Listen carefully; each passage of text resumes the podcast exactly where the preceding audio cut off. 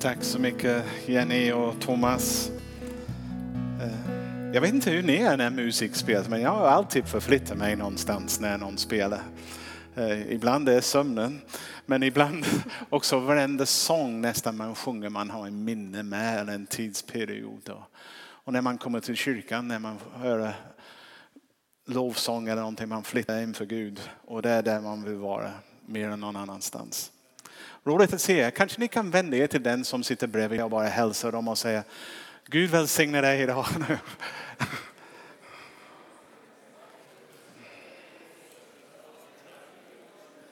Amen. Amen. Man ska inte komma till kyrkan utan att ha fått hälsning från, från de som sitter runt omkring.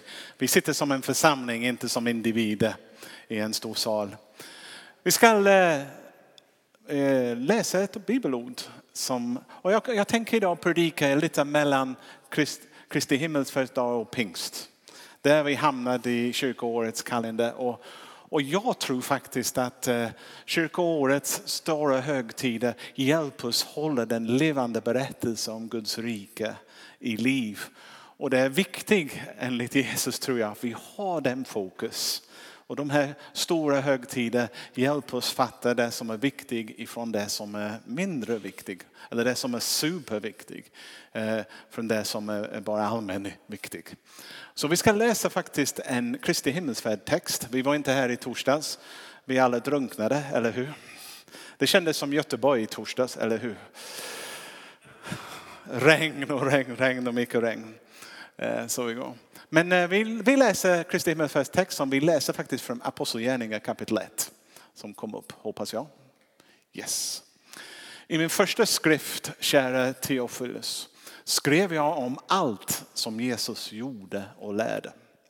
Fram till den dag han togs upp till himlen efter att ha gett sin befallning genom den helige ande till de apostlar som han hade utvalt. Han visade sig för dem efter sitt lidande och gav dem många bevis på att han levde. Och när han under 40 dagar lät dem se honom och talade med dem om Guds rike.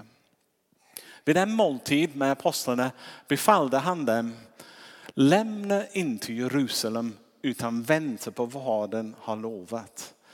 Det ni har hört av mig, Johannes döpte med vatten, men ni skall om några dagar bli döpt i den heliga ande. När de nu var samlade frågade de honom, Herre, är tiden nu inne då du skall återupprätta riket åt Israel? Han svarade dem, det är inte er sak att veta vilken tid eller stunder som Fadern i sin makt har bestämt.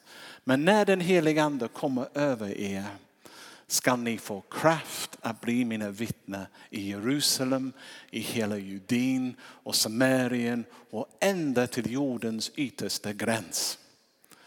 Och när han hade sagt detta såg de hur han lyftes upp och ett moln tog honom ur deras åsyn. De såg mot himlen dit han steg upp.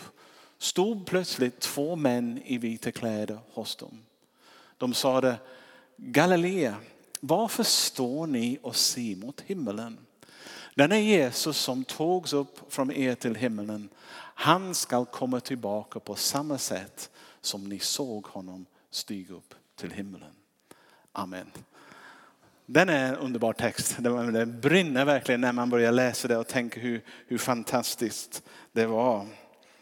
Vi kan bara konstatera att det var inte lätt för lärjungar. Och, och denna Kristi himmelsfärdupplevelse eller Jesu återfärd till himlen var bara en till i en rad av omskakande, omtumlande upplevelser som sprack deras referensram av hur allt ska gå till och, och, och, hur allt ska vara. Och det började när Jesus eh, lämnade dem och fick en rättegång, en skenrättegång. Och sen korsfästes alla deras dröm, korsfäst med honom och sånt.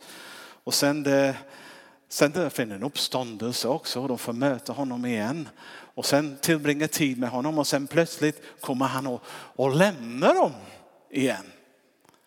Eh, och, och jag är inte säker att eh, de fick ihop allt detta. För det är lätt för oss efteråt att läsa alla de gamla profetier, läsa vad Jesus faktiskt och gjorde i lugn och ro och bygga ihop eh, eh, en bild av det som Gud hade tänkt och en uppenbarelse av vad han vill göra.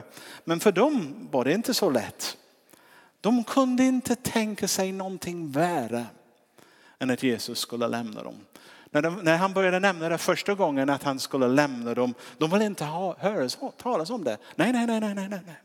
Och han fick flera gånger försöka säga till dem, jag kommer lämna er. Men så fort han började nämna det var det, och nu har han just lämnat dem igen. Om man säger så. Så om man försöker ställa det, de har omtumlat i denna period, speciellt mellan Kristi himmelsfärdsdag och pingstdagen som kommer nästa söndag som vi ska fira. Och en, en period, inte så var det, tio dagar, tio dagar när de fick försöka landa. Varför finns vi till? Vad, vad, vad kommer hända? Hur lever vi vårt liv nu framför oss? Eh, men låt oss vända till lite de texter som handlar om detta. Och där hittar vi lättast faktiskt i Johannes kapitel 16. Och jag har valt ut några texter som jag, jag vill också läsa som förklarar det för er. Här kommer de. Han gör att jag svettas lite. Han är några stunder väntar som man tänker kommer de. Han säger så här, men jag säger, det är Jesus som talar till sina lärjungar, men jag säger sanningen. Det är för ert bästa som jag går bort. Det är för ert bästa att jag går bort. För om jag inte går bort kommer inte hjälparen till er. Men när jag går bort skall jag sända honom till er.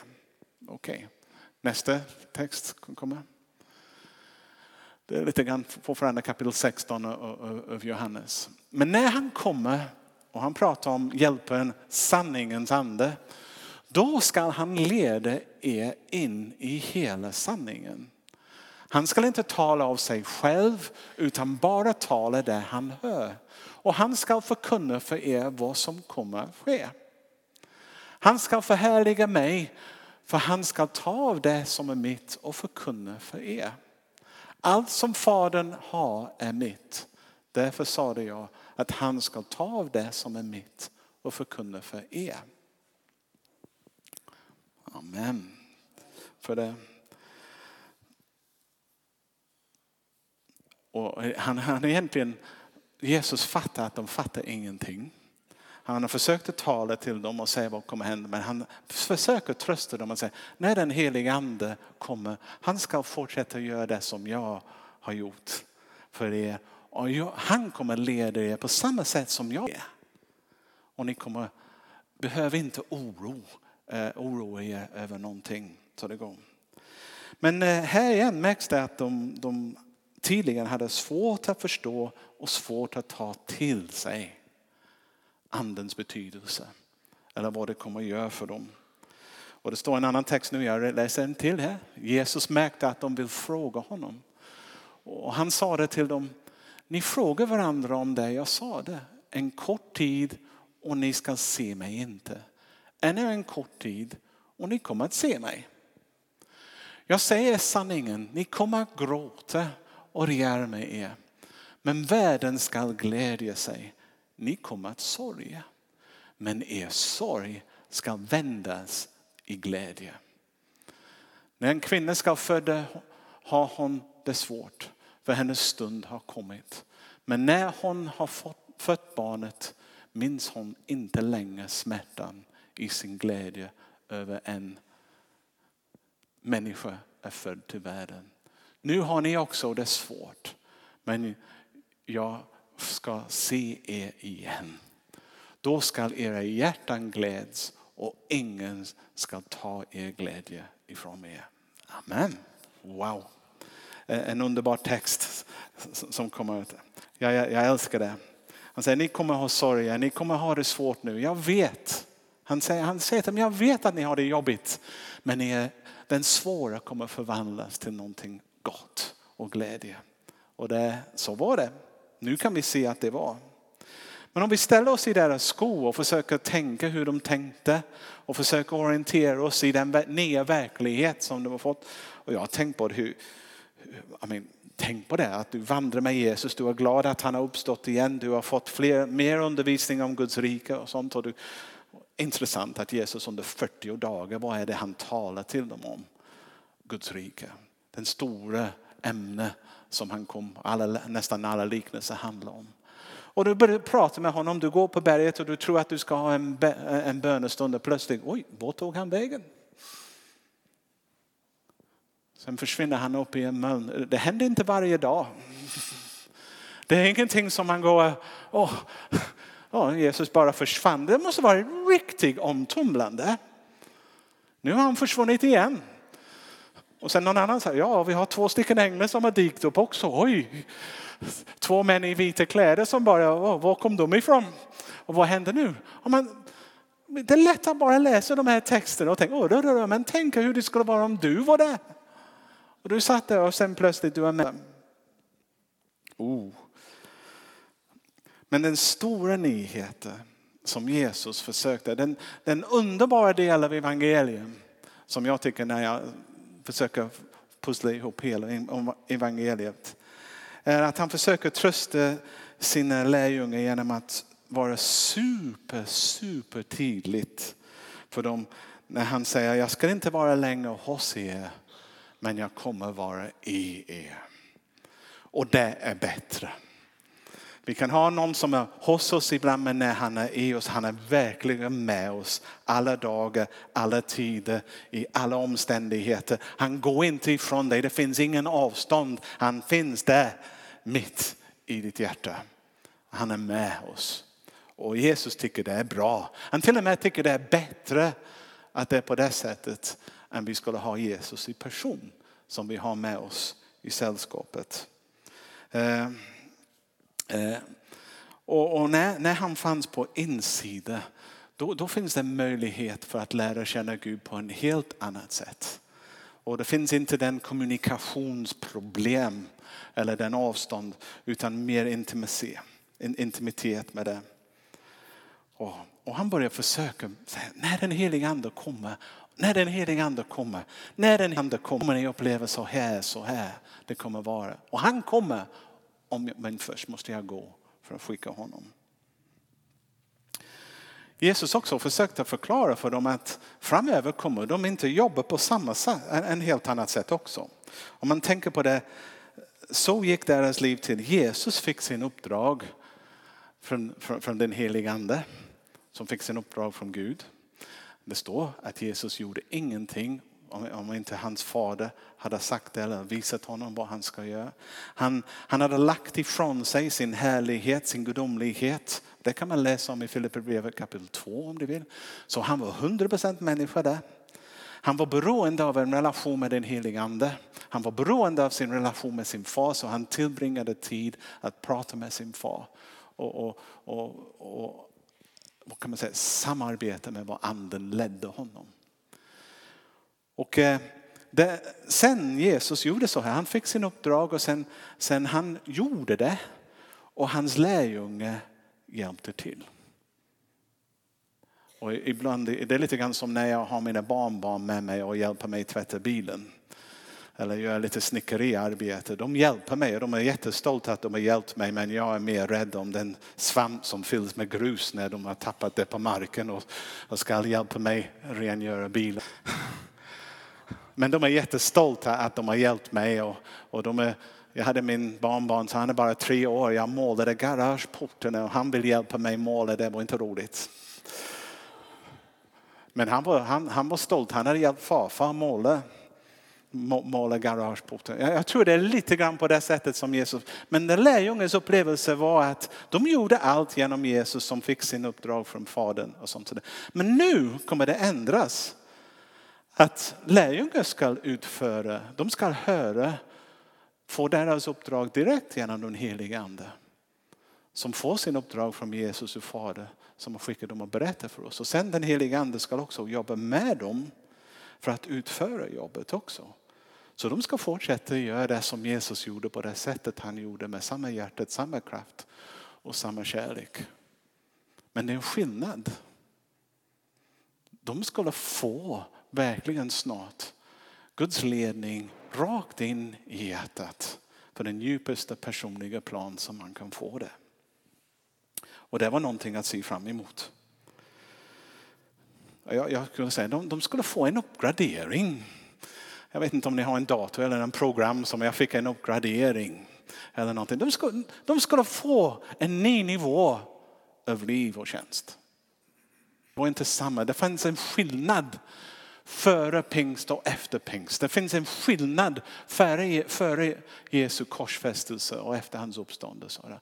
Det, det är lite da, da, da, da. Av vad Gud hade förväntat av sina förväntningar på sina lärjungar. Och när vi kommer dit är vi tillbaka till första Moseboken kapitel 1. För en viktig del av Guds räddningsplan för världen om, och mänskligheten hade genomförts. Nu var det bara en tidsfråga innan världens härskare ska besegras. Och det var därför som Jesus när han hängde på korset han ropade nu är det fullbordat. Han egentligen betyder nu har skadan som synden har, har, har, har kan inte tänka på svenska, orsakad, fixats. Nu är den stora skada i mänsklighetens historia rättats till. Och nu kan vi börja om igen. Det är lite grann som, okej, okay, det, är inte, det är inte att hela segern är vunnit. Det är lite grann som nu denna vecka i, i, i Västeuropa, vi firar dagen D. Eller i England, i Sverige man gör inte det. Och, och de pratar om att dagen D på Tysklands fall. Egentligen när de allierade landade i Frankrike eller på Normandie, då var det slut på, på den tredje, Reich, tredje riket. Eh, men det tog lite tid innan det blev så.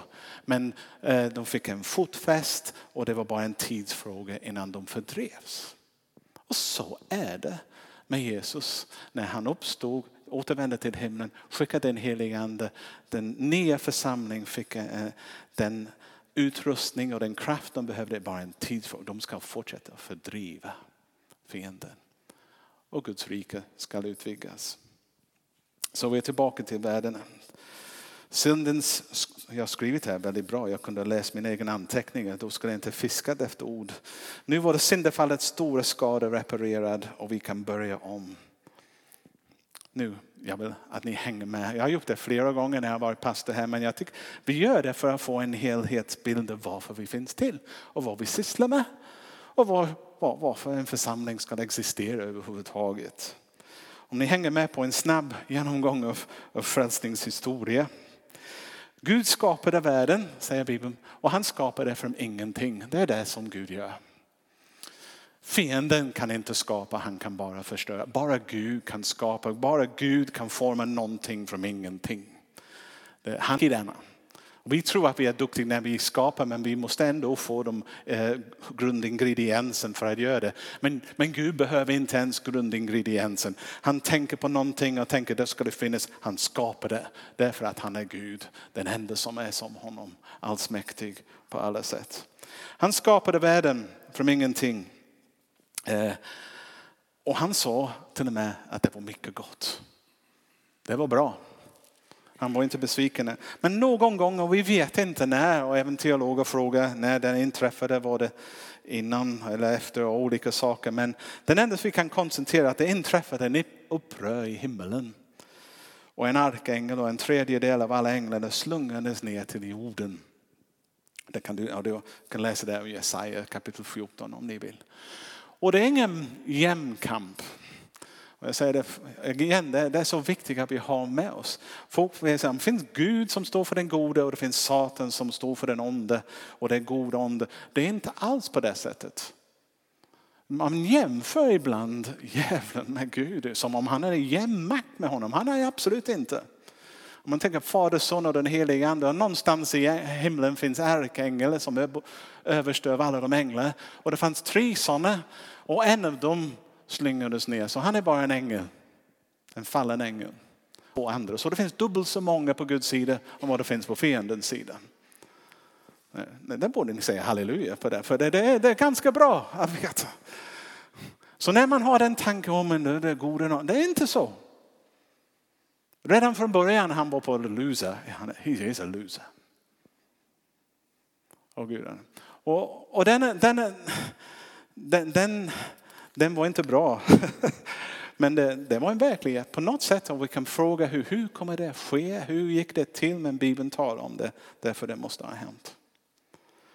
Sen på denna jorden som Gud hade skapat från ingenting skapade han ett trädgård eller en avgränsad område där Gud rådde. Och det var vaktad av en ängel med brinnande svärd också och andra saker. Men här skapas människa efter Guds avbild. Han tyckte också de var mycket bra, mycket gott. Högpunkten av hans skapelse. Och han gav dem uppdrag egentligen. Han säger, var fruktsamma och föröka er och uppfylla eh, jorden och lägg den under er. Råd över havets fiskar, himlens fåglar och alla djur som rör sig på jorden. På detta sätt skulle de utvidga denna avgränsade område. Idens eh, lustgård man pratar om. Och det skulle på något sätt ta tillbaka den fallen jord och, och gör det till Guds, Guds istället. Och jag säger, jag har skrivit också lite bättre än vad jag predikar. Jag borde läsa mina egna anteckningar. På detta sätt skulle de utvidga området och expandera och fylla världen med Guds härlighet. Som är den viktigaste. Guds härlighet det skulle fyllas. Och då är det viktigt att vi, vi kommer ihåg att världen var inte neutral. Världen låg under den ondes våld. Det var en fallen värld. Men med Guds hjälp skulle människor faktiskt skapa någonting gott igen från någonting som var fallen. Men sen inträffar den tragiska Satan, Lucifer, lurar ifrån sig människors auktoritet. Han har ingen auktoritet själv. Han kan bara låna det som Gud hade gett oss. För vi övergav det till honom när vi syndade. Vi ger honom den plats. Och han fick ta över det. Och syndafallet var en verklighet. Och den gode som skulle bli skulle falla bort. Och eh, genom att följa Satans befallning istället för Guds befallning. Du kan läsa i gamla testamentet hur det går till. Och det är blod, det är hemska saker som händer hela tiden. När vi lämnar den väg som Gud hade spikat ut för oss. När vi i oss själva tror att vi kan fixa det som behöver fixas. Och eh, en katastrof egentligen. Men ingenting är en katastrof för den allsmäktige Gud. Och in på scenen kommer Jesus, Messias. Han är Guds räddningsåtgärder.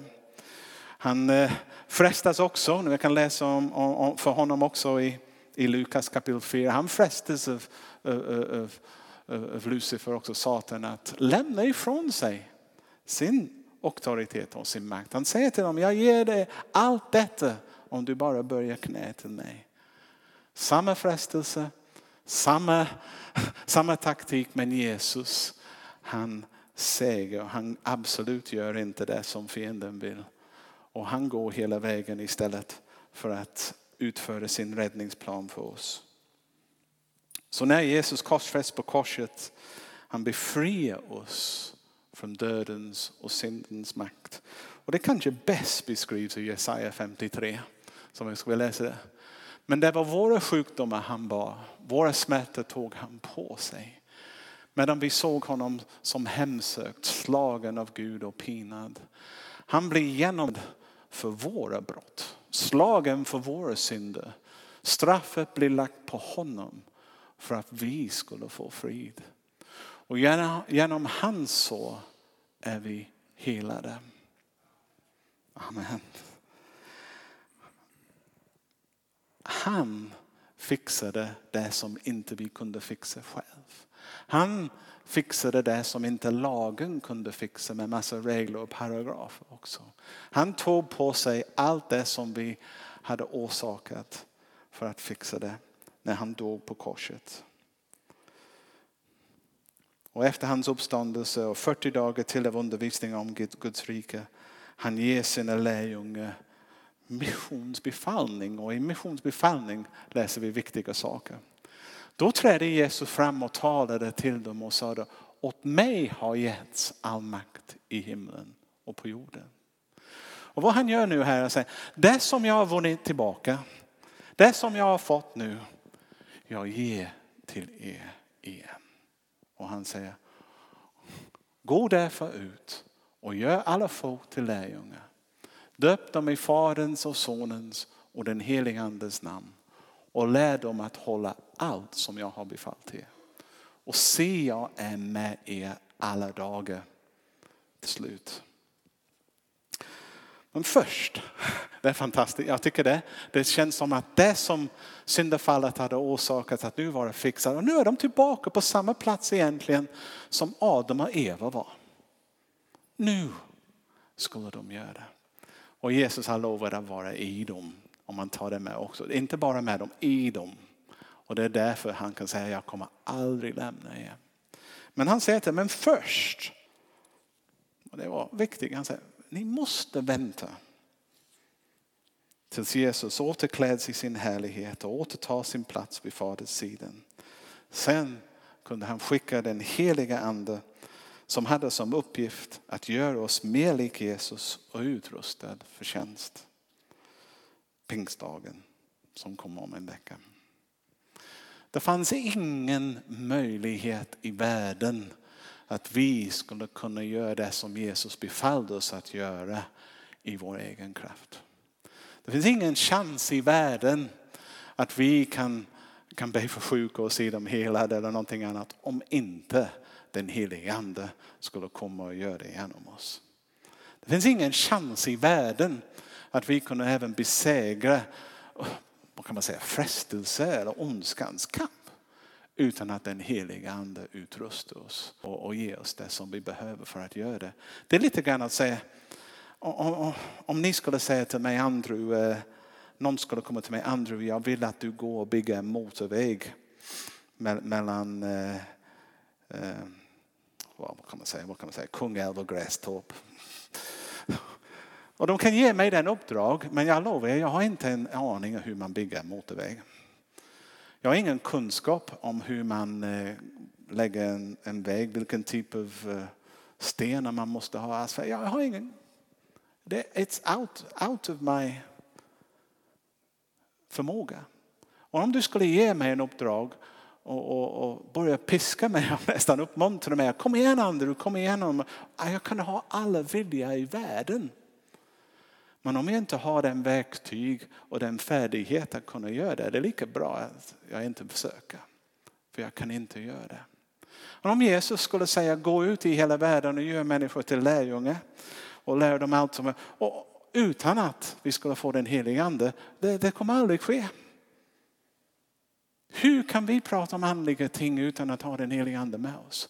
Hur kan vi leda folk utan att han är med? Så han säger till dig, vänt en stund. Ni har fått en uppdrag, men det är lika viktigt att ni får den utrustning för att kunna utföra. Okej. Okay. Om inte Jesus hade återvänt till himlen skulle vi inte ha fått den helige ande och den utrustning. Och vi inte heller kunde vi ha lagt denna jorden under Guds herravälde. Men tänk på det ibland. Jag har tänkt på det, jag tycker det skrämmer mig ibland. Genom oss, Jesu lärjungar, fylld av Guds ande, fylld av Guds kraft. Med Jesu auktoritet. Det är på det sättet som vi är kallade att leva ut vår tro. Så långt ifrån en teologisk uppfattning om sanningen. Bara, ja, jag tror på det, jag tror på det, jag tror på det. Eller så långt ifrån att bara göra goda gärningar och hjälpa till lite grann sånt. Det är, det är långt utöver det som vi kan göra oss själva. Så till sist, och detta kommer fortsätta till världen vinnes för Jesus. Även i de här texterna, löftena finns att Jesus kommer tillbaka. Vi har sagt det i vår trosbekännelse, man knappt hör predikningar om det nu för tiden. Men det är sant att Jesus ska komma tillbaka. Och den stora hoppet är att vi har fått en uppdrag att genomföra det som Jesus började och med väntan att han ska komma tillbaka och fullborda hela den paket. när han kommer tillbaka. Och jag har läst boken, den boken tror jag på från början till slut. Jag till och med tror på kartorna längst bak. Men om du läser längst bak, det, det börjar bli lite svårt faktiskt. Det, jag ska säga, du kommer inte höra mig predika många gånger uppenbarelseboken. Men det är en lycklig slut. Det är en lycklig slut. Och efter en kamp, och det verkar, nu finns det, det beror på var du står, om du är en postmillennium eller primär, vi ska inte gå in på det. Den enda som jag ska säga, när jag läser det, det verkar som vi kommer ha sju års fruktansvärd tid. Vi kommer gå igenom lidande. Men efter den lidande eh, händer verkligen goda saker. Sen böjer sig världens kungar inför Gud och under tusen år regerar Guds folk. Men det är inte slut där. Sen världen och himlen ska förenas och en ny värld ska skapas. Där Guds härlighet lyses dygnet runt. Det gamla är förbi, det nya kommer. Det är därför jag är inte så extrem miljövänligt sånt där, som jag sa lite ibland. Det är inte världen som är Gud. Vi ska omsorga om det som Gud har gett oss. Vi får förvalta det verkligen 100 procent och sånt där. Det är ingenting som vi ska slarva med. Men allt är inte på världen. Allt hänger inte om vi lyckas i världens politik att hålla det till. För det kommer en ny. Och det är det som vi väntar för som kristna. Jag trampar lite där på, man måste vara försiktig vad man säger i Sverige här nu. Om det kan tolkas fel så lätt och jag vill inte att det tolkas fel. Men jag vill säga, jag, inte, jag kommer inte ligga på sjukhus med oro över världen kommer gå under. Jag, jag kommer fokusera att Jesus kommer tillbaka och vi får en ny jord och en ny himmel. Och att den Gud som skapade det hela är tillräckligt stort att uppehålla det. Och att han har, han har visat sig tillräckligt stort att gripa in och fixa det när det behövs. Och jag ser ingen anledning till att tvivla att han kommer att ge upp på den. För han gör inte så. Inte den Gud som vi tillber. Han gör det. Men bibelverser som, som Johannes 14 och 12 utmanar oss. Jag säger er sanningen, den som tror på mig skall göra de gärningar som jag gör. Och större än det skall han göra, för jag går till Fadern. Vad är större än vad Jesus gjorde? Han funderar på det, gå och grubbla på det när du ligger i sängen ikväll. Jesus är den största. Han har gjort. Han kan till och med väcka döda till liv. Han kan, han kan skapa mat från ingenting. sånt så han, han säger, ni mina lärjungar, på grund av att jag går till Fadern och skickar den helige Ande och utrustar er kan ni till och med göra det jag gjorde och ännu mer. Därför Kristi himmelsfärdsdag en, någonting att fira. Det var då Jesus gick tillbaka för att skicka den helige ande för att utrusta oss på den nästa nivå som vi har att leva ut vår tjänst. Nu är det superviktigt. Här, här finns en fälla som det är lätt att gå på. Vilken sida av korset ska vi ha vår fokus på? Ska vi ha vår fokus på den förhärligade Jesus som sitter vid Faderns sida? Som har besegrat den ondska och skickat den helige ande, har en plan för världens räddning, har många idéer och inspiration, han kan uppenbara hur mycket vi behöver. Eller ska vi ha vår fokus på den lidande Jesus som spikas på ett kors? Kyrkan ofta har valt att oh, vi, ska, vi ska komma med dem som har det jobbigt, vår identitet ligger med dem. Vi, vi ska, lidande Jesus som ska göra.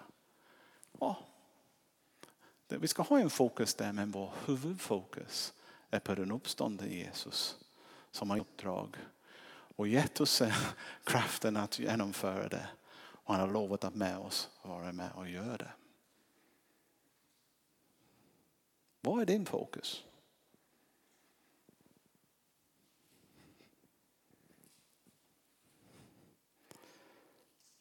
Jag tror på en uppstånden Jesus.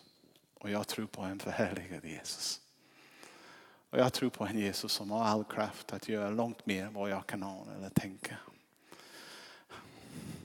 Och jag vet också att hans ande också, verkande i oss, kan göra långt mer. Inte bara, tänk, jag tänker inte bara individualistiskt, jag tänker som församling. Han kan göra långt mer än vad du kan drömma om. Det finns ingen gräns på vad vi kan göra. Om vi verkligen tar emot den helige Ande. Om vi lyssnar till vad han säger och följer noga de instruktioner som han ger oss. Denna vecka, tänk på det. Om det finns någonting du kan göra innan, du, du, kan, du behöver inte vänta förresten, men, men jag ofta hör, jag har varit i Blida församling där någon förslår, vi ska vänta till den helige ande kommer. Jag påminner dem varenda gång den helige ande har redan kommit. Vad vi behöver göra är att ta emot honom. Det är som utmaning sitta och hur gör man det? Och den konstiga är den, den vägen är ofta knävägen när du ödmjukar sig, när du kommer till den punkt i ditt liv, jag fixar ingenting knappast om inte du kommer och fyller mig.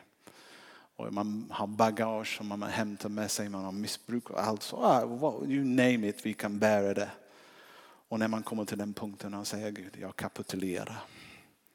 Jag fixar inte det, jag behöver dig Jesus. Jag vill ha den, den heliga ande som du lovade. Och jag välkomnar dig, inte bara öppen till honom. Jag säger kom helige ande i mig. Ta den plats, den härskare plats i mitt liv.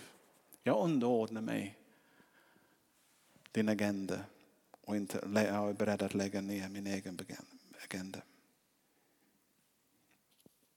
Så. Kristi himmelsfärd. När Jesus gick tillbaka för att skicka den helige ande som vi kommer att predika om nästa vecka. Som Jakob hoppas du får göra det bra nu.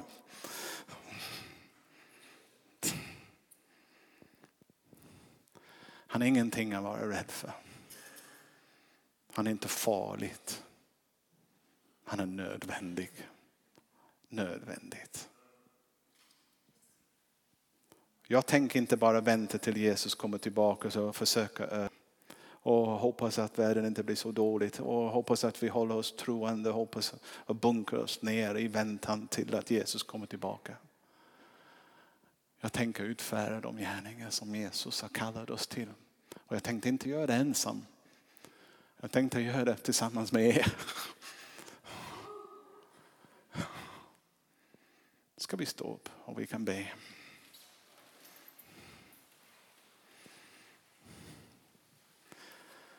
Jesus, din omsorg är obegriplig.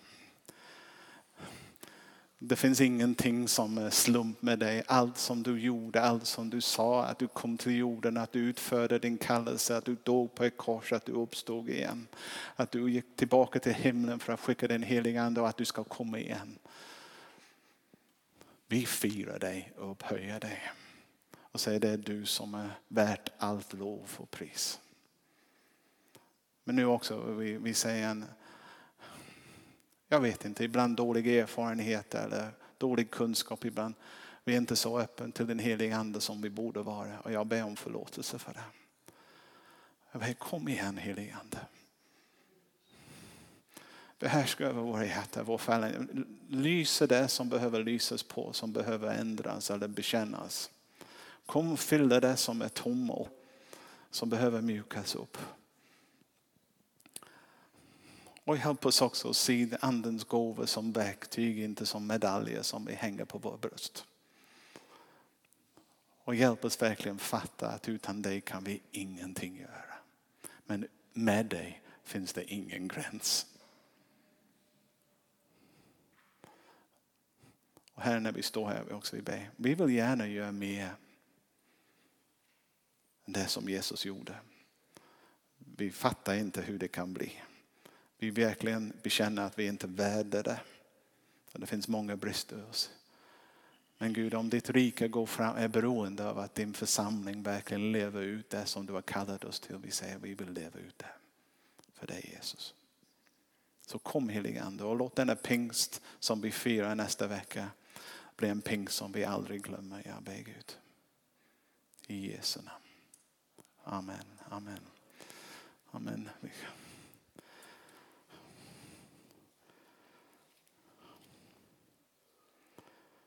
Oh, Jesus.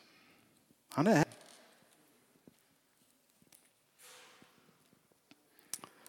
Och det finns ingenting som är hård eller ond eller måste eller fängslande frihet när han kommer. Ett steg in i frihet, en steg i vår destiny, en steg in till vårt liv och framtidstro. Låt oss stiga in. Amen.